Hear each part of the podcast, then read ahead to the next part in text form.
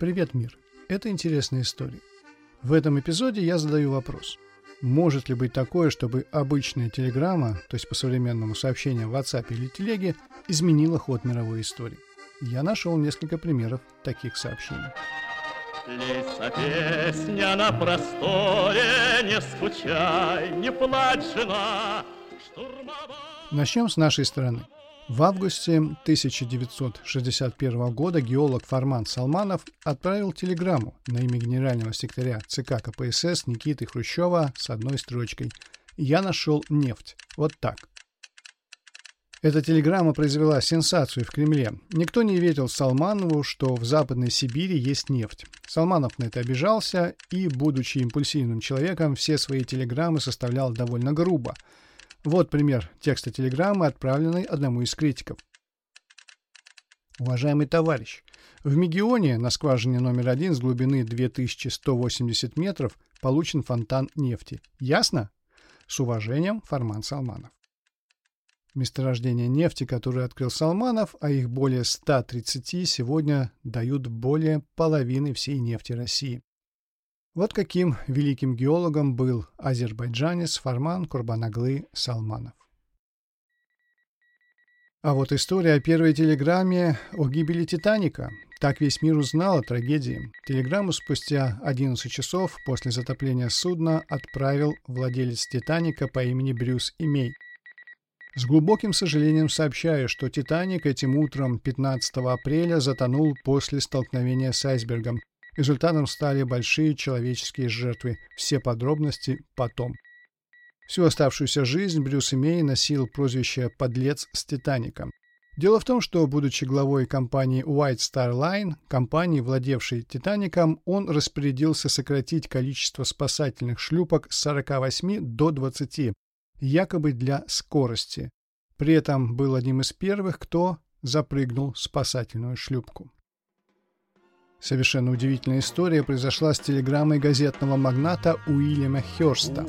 любовь моя, остров зари багровой, в 1897 году газетный магнат Уильям Хёрст отправил художника Фредерика Ремингтона сделать зарисовки кубинских событий. Там с 1895 года проходили народные выступления за независимость от Испании, под руководством Хосе Марти.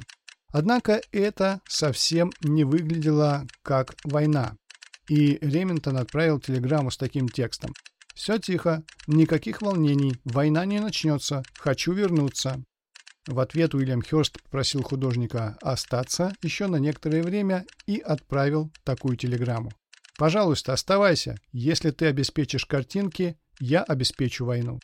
Так и случилось. К концу 1897 года разгорелась настоящая война, которой чуть позже присоединилась и Америка.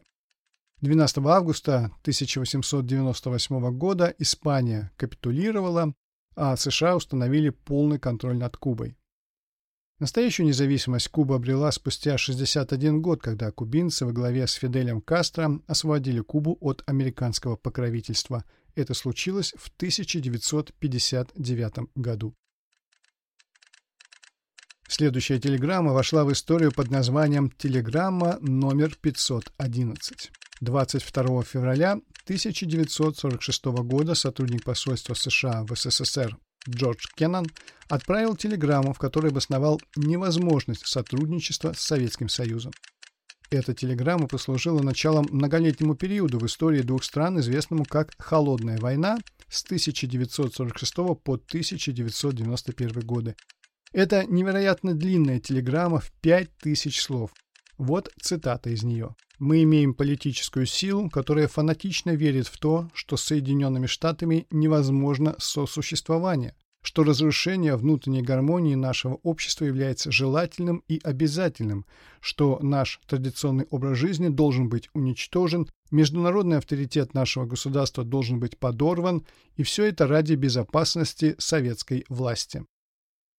Если вы интересуетесь отношениями России и США, очень рекомендую найти в интернете текст этой телеграммы и прочитать. Ничего не изменилось ни с той, ни с другой стороны. короткий мирный период с 1991 по 2014 годы – это аномалия, отклонение от нормы во взаимоотношениях России и западного мира. А вот текст телеграммы, после которой США объявили войну Германии 6 апреля 1917 года. Поводом послужила телеграмма министра иностранных дел Германии Артура Циммермана, в которой он отправил инструкции послу Германии в США Йогану Бернстафу. Разведке США удалось перехватить и расшифровать телеграмму. Вот ее текст. Мы намерены начать с 1 февраля беспощадную подводную войну – Несмотря ни на что, мы попытаемся удержать США в состоянии нейтралитета. Однако в случае неуспеха мы предложим Мексике вместе вести войну и сообща заключить мир. С нашей стороны мы окажем Мексике финансовую помощь и заверим, что по окончании войны она получит обратно утраченные ею территории Техаса, Новой Мексики и Аризоны. Мы поручаем вам выработать детали этого соглашения. Вы немедленно и совершенно секретно предупредите президента Карансу, как только объявление войны между нами и США станет совершившимся фактом. Добавьте, что президент Мексики может по своей инициативе сообщить японскому послу, что Японии было бы очень выгодно немедленно присоединиться к нашему союзу. Обратите внимание президента на тот факт, что впредь мы в полной мере используем наши подводные силы, что заставит Англию подписать мир в ближайшие месяцы. В результате перехвата телеграммы разведкой США американцы объявили 6 апреля 1917 года войну Германии и тем самым вступили в Первую мировую войну. Ну и нельзя не рассказать о первой в истории телеграмме. Хотя она и не играет никакой политической роли, историю человечества она изменила за считанные недели. 24 мая 1844 года Самуэль Морзе отправил первую в истории телеграмму с таким текстом «Вот что творит Бог». Так наступила эра быстрой связи, ведь до изобретения телеграфа самым быстрым способом передать сообщения были лошади, пароходы и ноги почтальона. По традиции, прежде чем вы перейдете к следующему выпуску, пару слов о смартфоне Infinix Smart 7 Plus – это бюджетный смартфон стоимостью в районе 5000 рублей. Скажем так, походный вариант, потому что там батарея на 6000 мАч, и надо очень постараться, чтобы ее разрядить. Или, если у вас ночные дежурства, тоже вполне оптимальный вариант для несложных игр или чтения книг. Хватит на всю ночь. Подробный обзор смотрите на моем канале «Гаджет для теста», ссылка в описании.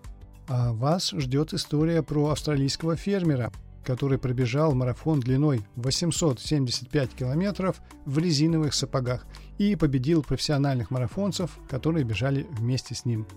Скорее включайте следующий выпуск, чтобы узнать удивительную историю жизни Клифа Янга.